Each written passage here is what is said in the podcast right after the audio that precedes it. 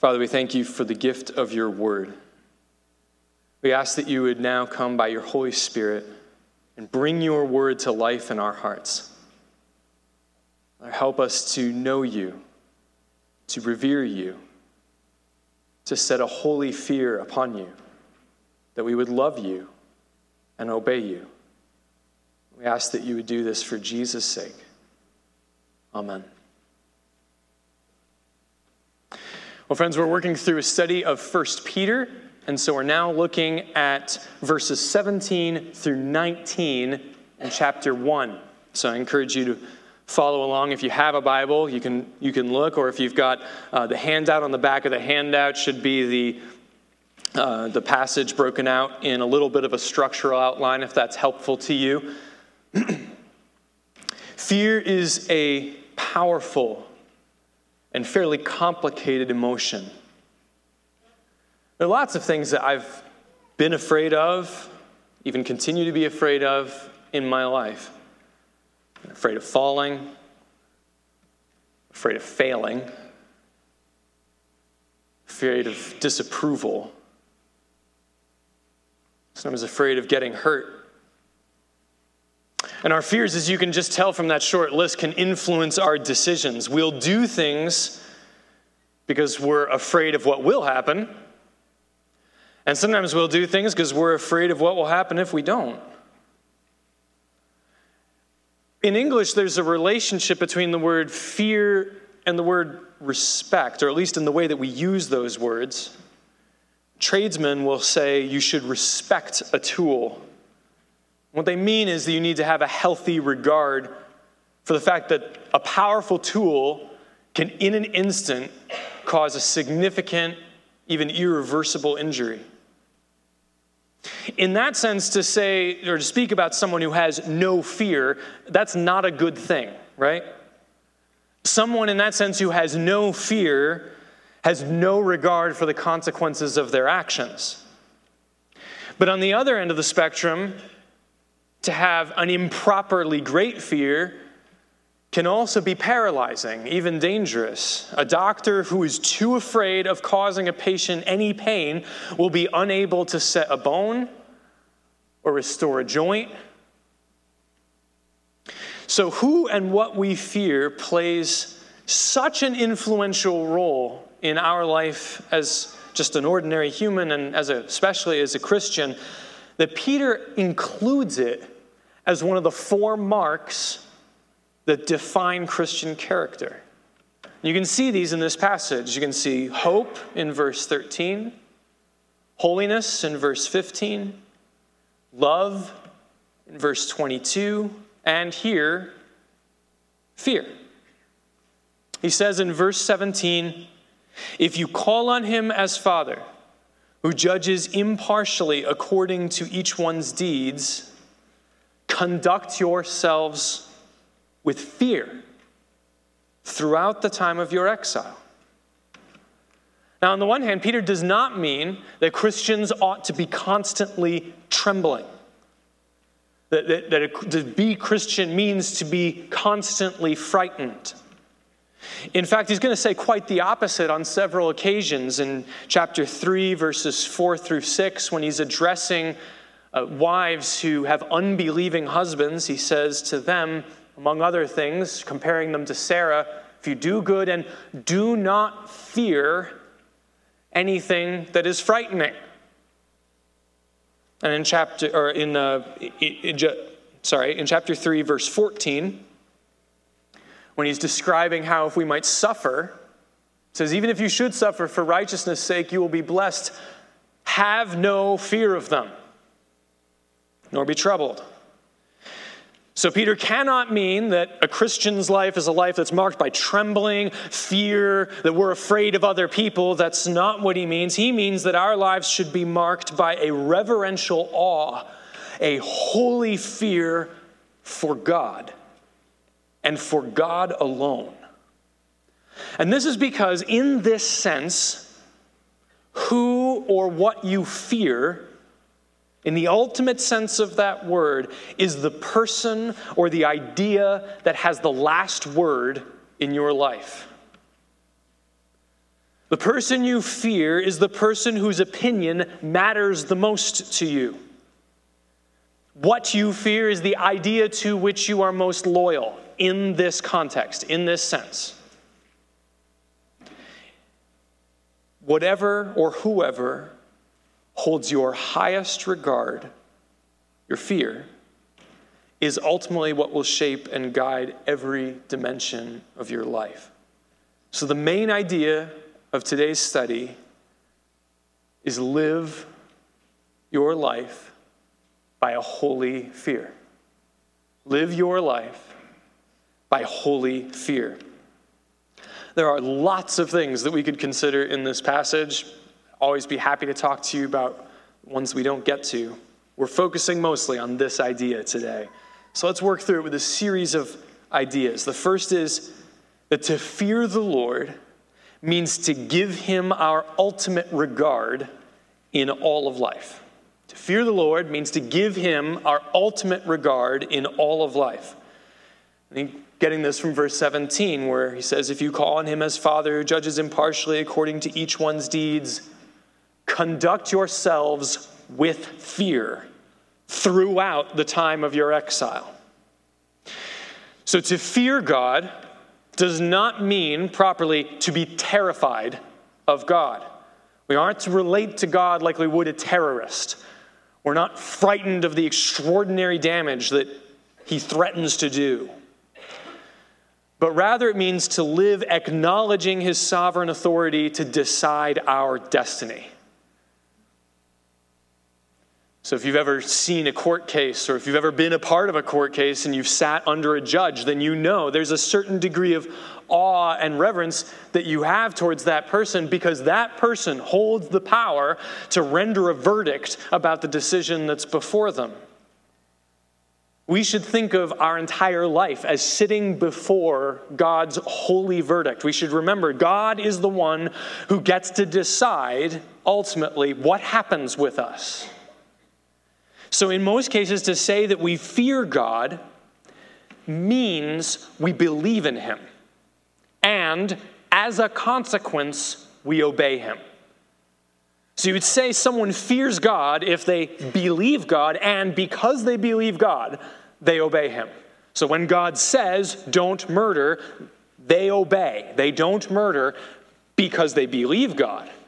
That posture could be described as fearing Him. Fearing God means placing priority on our relationship to Him and His commands over all others, no matter how precious.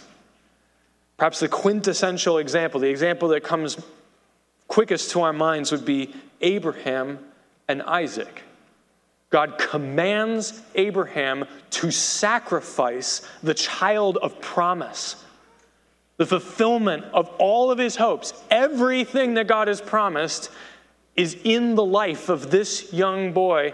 And God says, Sacrifice him to me. And at the end, what does God say in chapter 22, verse 12? He said, Do not lay your hands on the boy or do anything to him, for now I know you fear God. So that meant he believed him, and as a consequence, he obeyed him.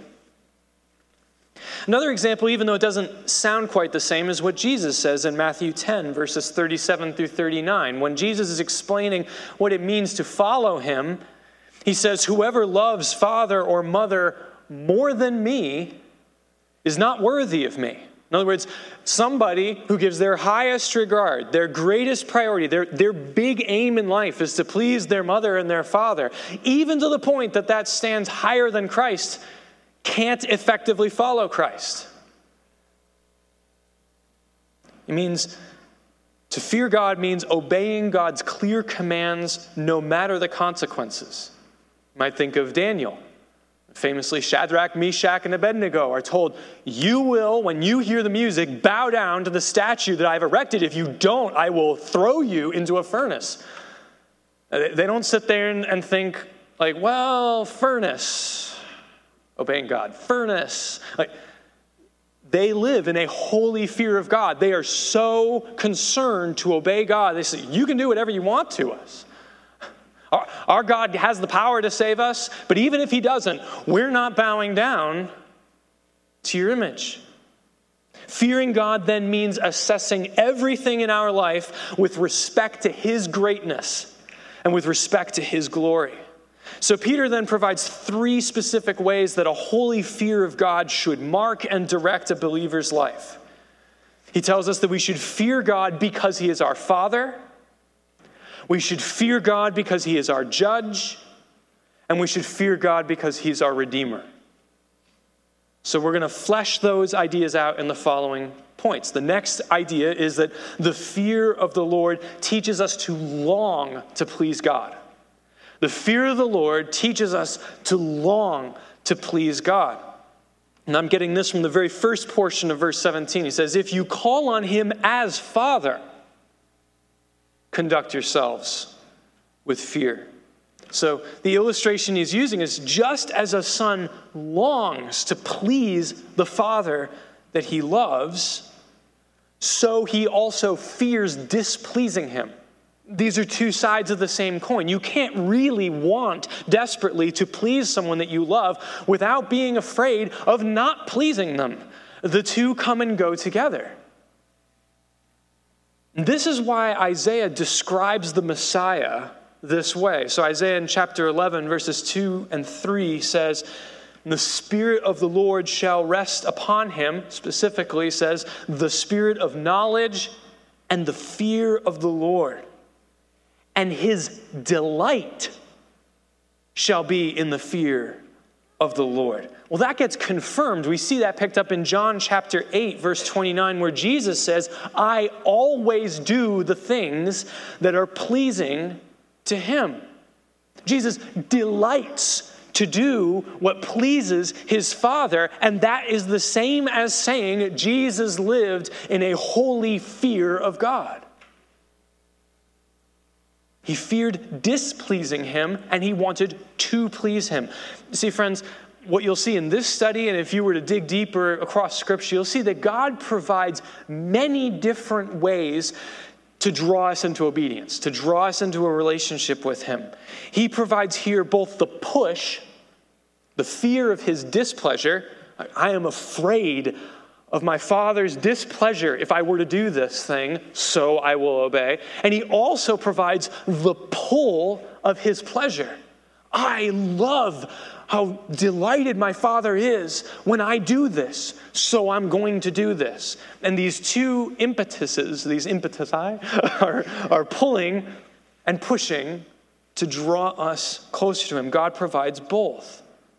And this invites us to ask in our day to day lives. A good question that you can ask is Would what I'm about to do, or say, or choose please my Father? Perhaps some of us, if you grew up in a, in, a, in a good home, at some point you reached an age where your parents no longer made every single decision for you. They, they left you free. And at some point they said to you something like, you know, you came to them and said, oh, I really want to go to this you know, party on the weekend, or I really want to go on this trip to this place. And, and they might say, That's your decision to make. However, I think you know what we would recommend that you do. You get to a point where you know, you know what your father would have you do. You have to choose. There's three implications of that question. The first is that God's children would rather submit to his discipline than suffer his wrath. God's children would rather submit to his discipline than suffer his wrath. Meaning, someone who fears the Lord wants to repent. If you were in our Amos study this morning, you see how northern Israel is being called to repent by the prophet, but they have no interest in doing so.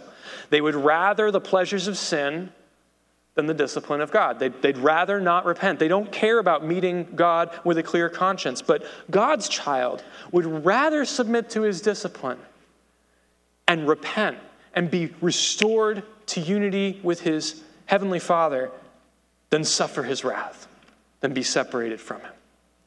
Secondly, God's children have regard for their Father's discipline. We choose to learn from it. We let it have its full effect.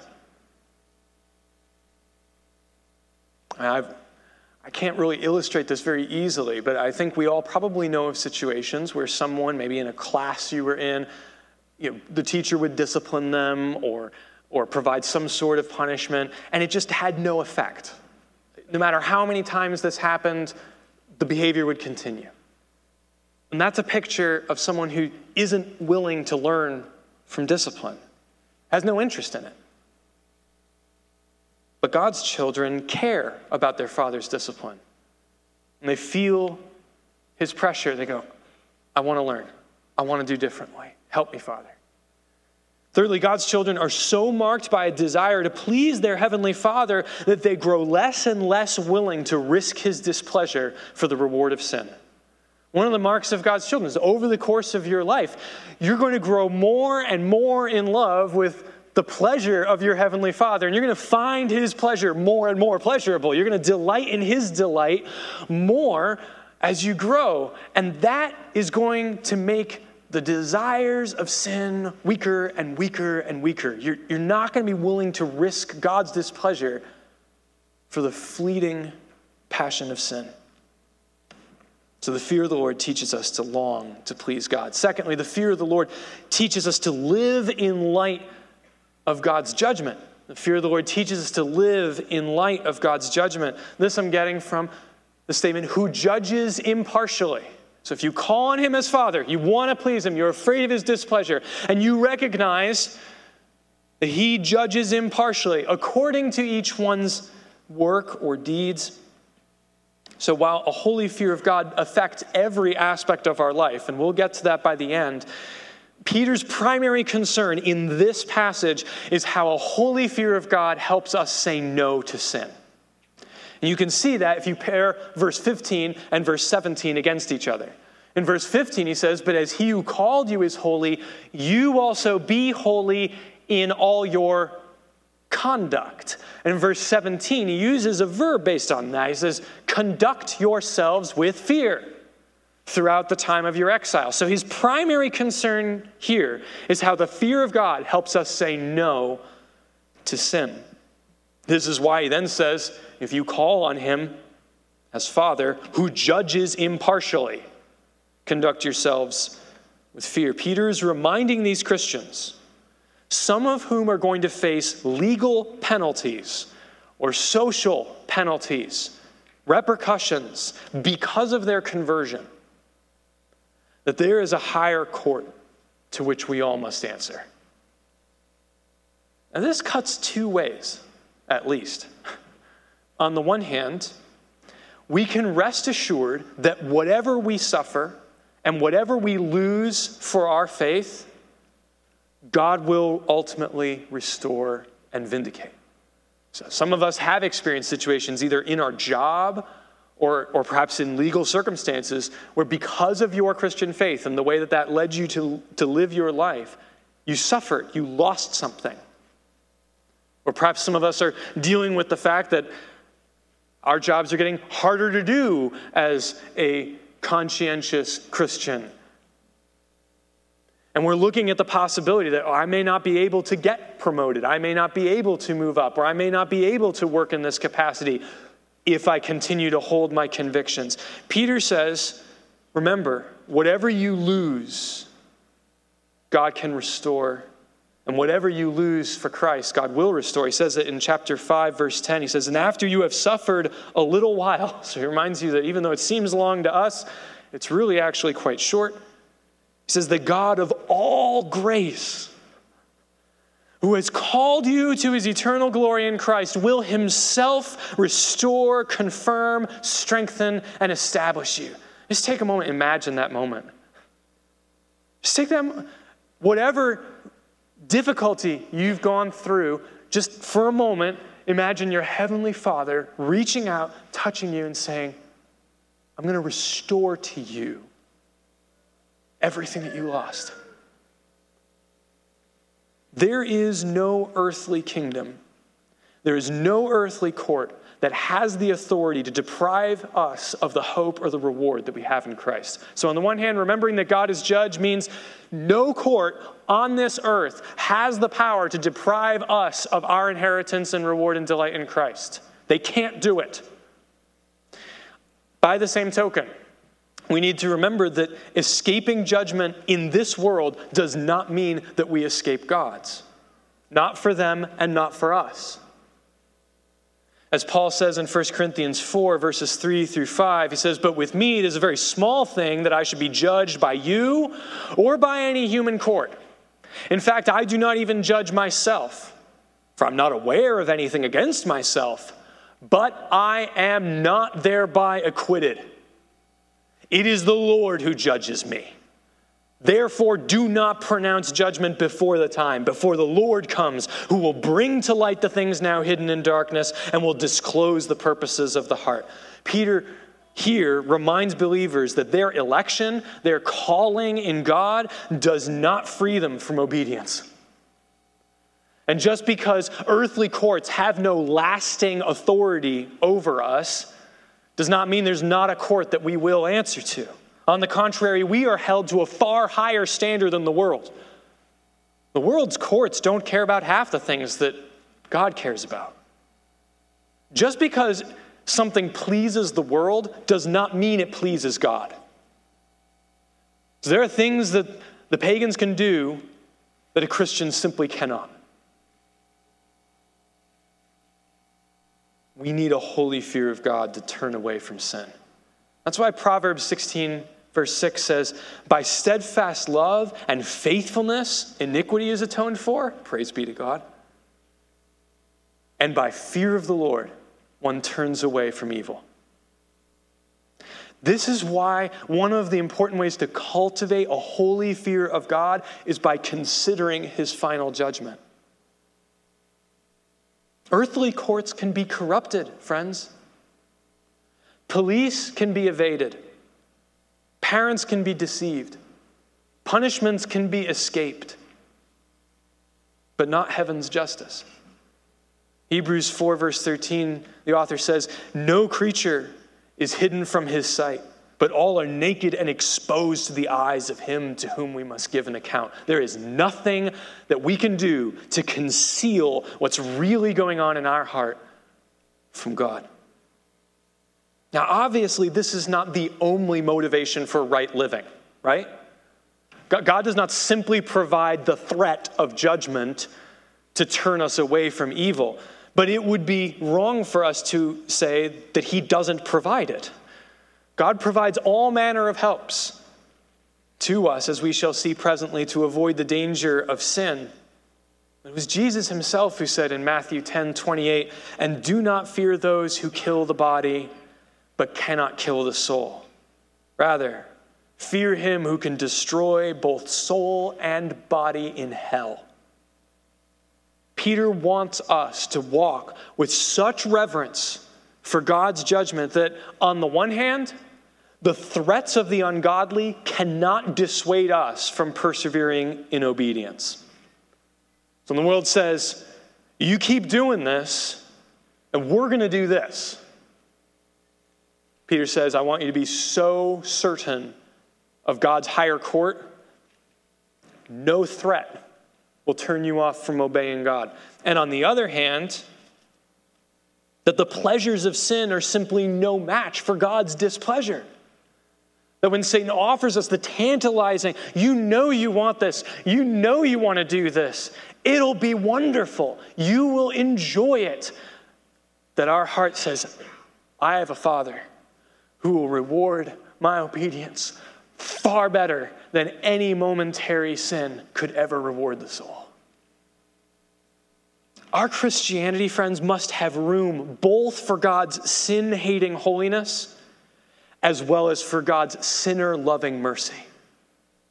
God loves to have mercy on sinners, and God hates sin. So we must learn to weigh out the vain and passing and deceptive, distracting lures of sin against the substantial, weighty, and terrifying wrath and rewards of God.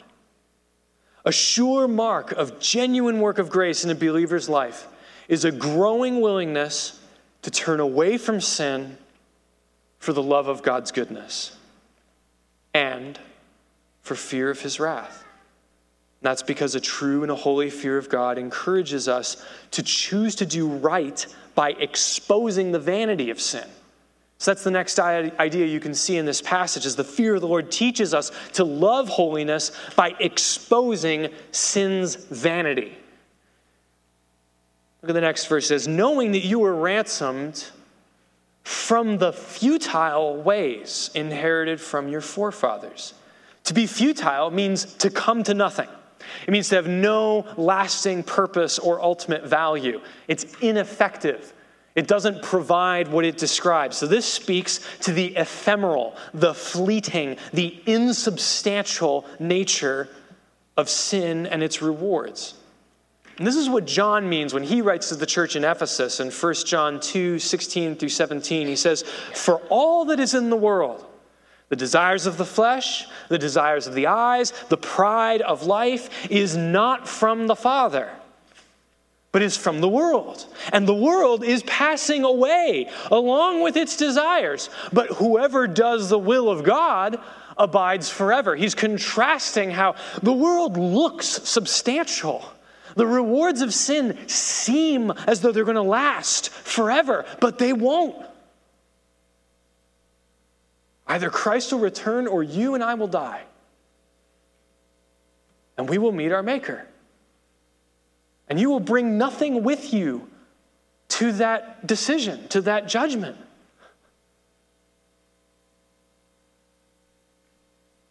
Friends, comparing the pleasure of sin to the glory of Christ is like comparing strawberries to gemstones.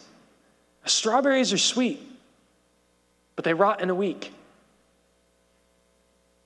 Your heart contrasts a night of drunkenness, a night of ill gotten gain, a moment of impure pleasure with God's favor and the enduring reward of righteousness. They simply cannot be compared. That's why the psalmist says in Psalm 4, verse 7, he says, You have put more joy in my heart than they have when their grain and wine abound.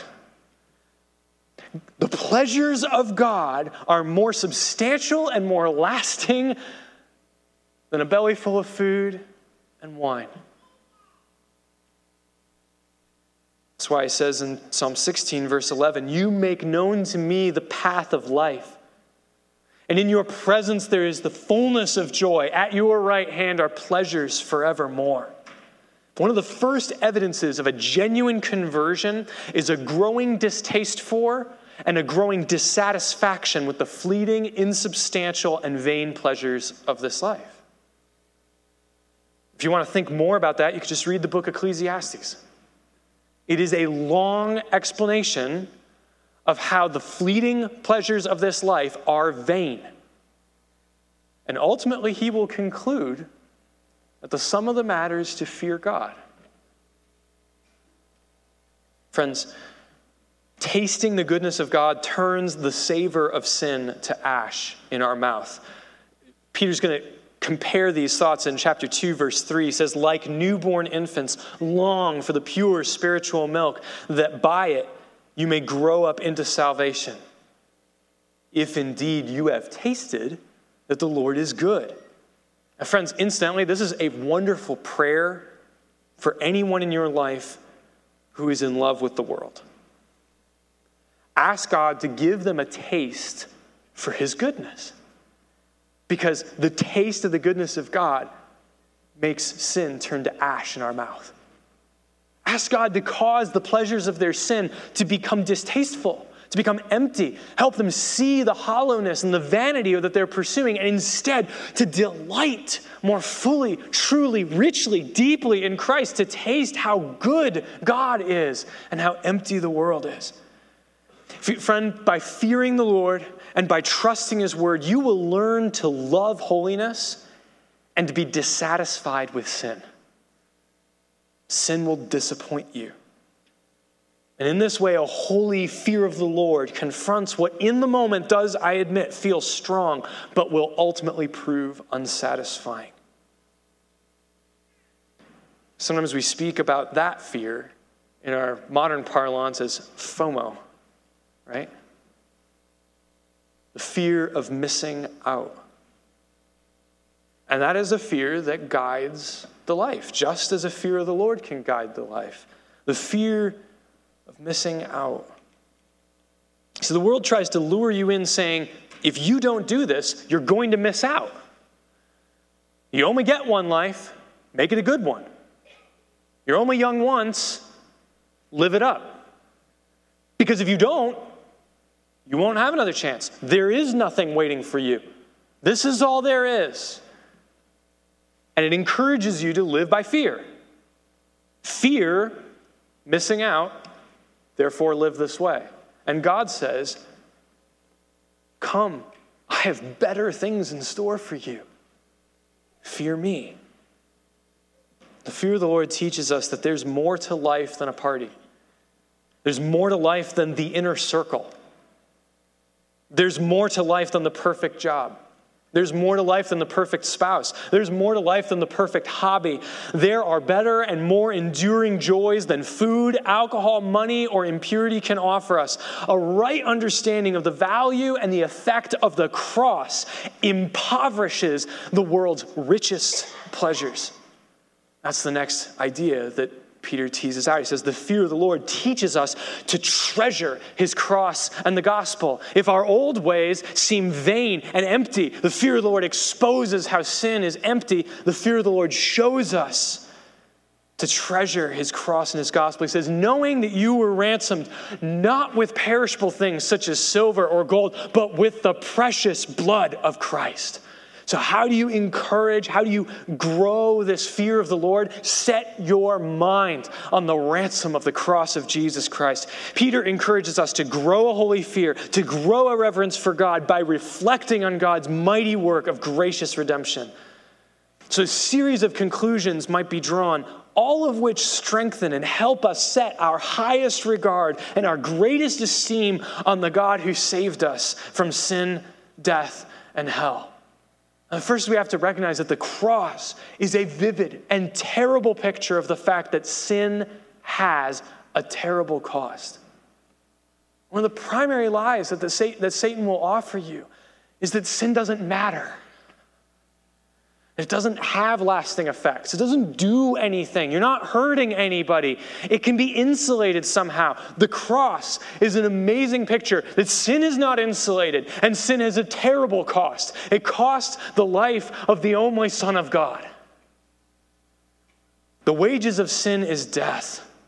It tells us that we were, as we see in Ephesians 2, dead in the trespasses and sins in which we once walked. We carry, were carrying out the desires of the body and the mind. We were by, children, by nature children of wrath, like the rest of mankind. So, to truly esteem the weight and the glory of the cross, you must realize that you must be ransomed and that you could not ransom yourself that's why Peter says we were not redeemed with perishable things such as silver or gold. Uh, some of us have more, some of us have less. But if you were to liquidate everything that you have, every asset, every skill, put yourself into indentured servitude, quantify the value, and slide it across the table to God, it would do nothing to cross the chasm of debt that sin has made between you and God. There is nothing we can offer Him.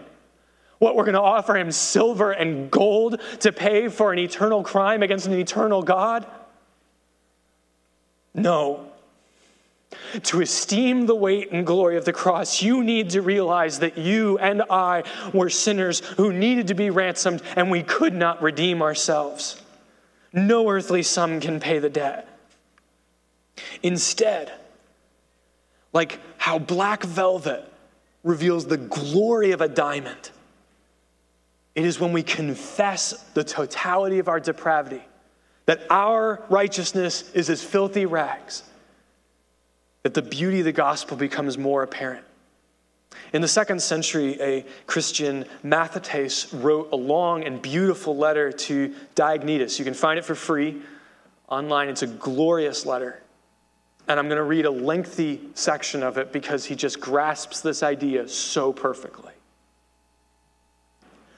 He says, But when our wickedness had reached its height, and it had been clearly shown that its reward, punishment, and death was impending over us, and when the time had come, which God had before appointed for manifesting his own kindness and power, how the one love of God, through exceeding regard for men, did not regard us with hatred, nor thrust us away, nor remember our iniquity against us, but showed great long suffering and bore with us. He himself bore our iniquities. He gave his own son as a ransom for us, the Holy One for the transgressors, the blameless one for the wicked, the righteous one for the unrighteous, the incorruptible one for the corruptible, the immortal one for those who are mortal. For what other thing was capable of covering our sins than his righteousness? By what other one was it possible that we, the wicked and the ungodly, could be justified than by the only Son of God? Oh, sweet exchange! Oh, unsearchable operation! Oh, benefits surpassing all expectation that the wickedness of many should be hid in a single righteous one, and that the righteousness of one should justify many transgressors. Friend, once you drink in, once we drink in the wonderful truth of Christ's atoning sacrifice, it changes you.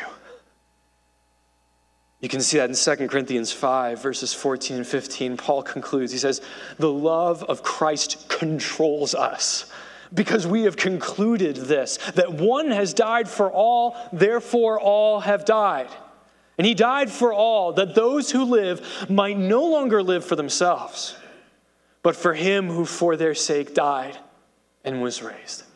Friend, once you know what Christ saved you from, and once you know what Christ saved you for, you will never want to go back to that place. Pilgrim's Progress speaks to me a lot. And as he's fleeing the city of destruction, two friends come and try and persuade him to go back, obstinate and pliable and they catch up with him, and he is, he is fleeing the city of destruction on orders from evangelists. So he's running.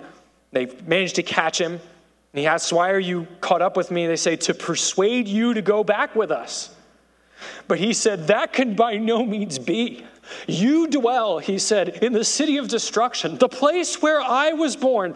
I see it to be so, and dying there, sooner or later, you will sink lower than the grave into a place that burns with fire and brimstone. Be content, my good neighbors, and go along with me. There is nothing under the sun that could convince Pilgrim to turn back and go back to the city of destruction after having escaped it. Because ultimately, what you can see even in that quote is that the fear of the Lord teaches us to reflect his holiness to others. The fear of the Lord teaches us to reflect his holiness to others. You'll see this come up in chapter 2, verse 17, where he says, Honor everyone, love the brotherhood, fear God, honor the emperor. So, again, friends, we're back to where we started. Who or what you fear is the person or the idea that has the final and decisive say in your life. It's the person who gets the last word, it's the person whose opinion matters the most. Whoever holds your highest regard, your fear, is ultimately what will guide every dimension of your life. It influences who you befriend. It influences how you respond to your parents. It influences how you treat your children. It influences how you're going to speak with and treat your neighbors. It influences how you're going to respond to the government. It changes how you're going to talk to your boss. And this is why Peter calls Christians who are facing a rising tide of antagonism and imminent persecution to let their lives be lived by a holy fear of God and not by a fear of man. It's easy to see how an abusive spouse, or how a prejudiced boss, or how condemning peers or an inquiring official could intimidate us into concealing our faith. It would simply be easier or how a fear of missing out could lead us to swerve from a pattern of holy and faithful obedience. As we continue our study, we're going to see time and again how the fear of the Lord is essential for navigating the challenging relationships that we find in our time of exile. See, by fearing God, Peter wants us to learn to honor those that we come into contact with. Even when it seems impossible, even when it seems like this person does not deserve my respect, yet God commands us to show them respect. Friends, if you have a holy fear of God, you will be able to respectfully submit to difficult bosses. Chapter 2, verse 18, he says, Servants, be subject to your masters with all respect. The same word is fear. Not only to the good and gentle, but also to the unjust. Doesn't mean fear them,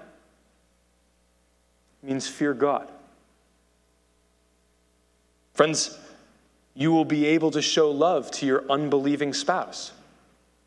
Chapter 3, verse 2, when addressing unbelieving husbands, or the wives of unbelieving husbands, he says, Those unbelieving husbands may be won without a word by the conduct of their wives when they see your respectful, literally it's in fear, and pure conduct. By the way that you conduct your life in a holy fear of God, you may win your unbelieving spouse. It gives you an answer to inquisitive neighbors. In chapter 3, verse 15, he says, But in your hearts honor Christ the Lord is holy, always being prepared to make a defense to anyone who asks you for the reason for the hope that is in you. Yet do it with gentleness and fear. Fear of them? No.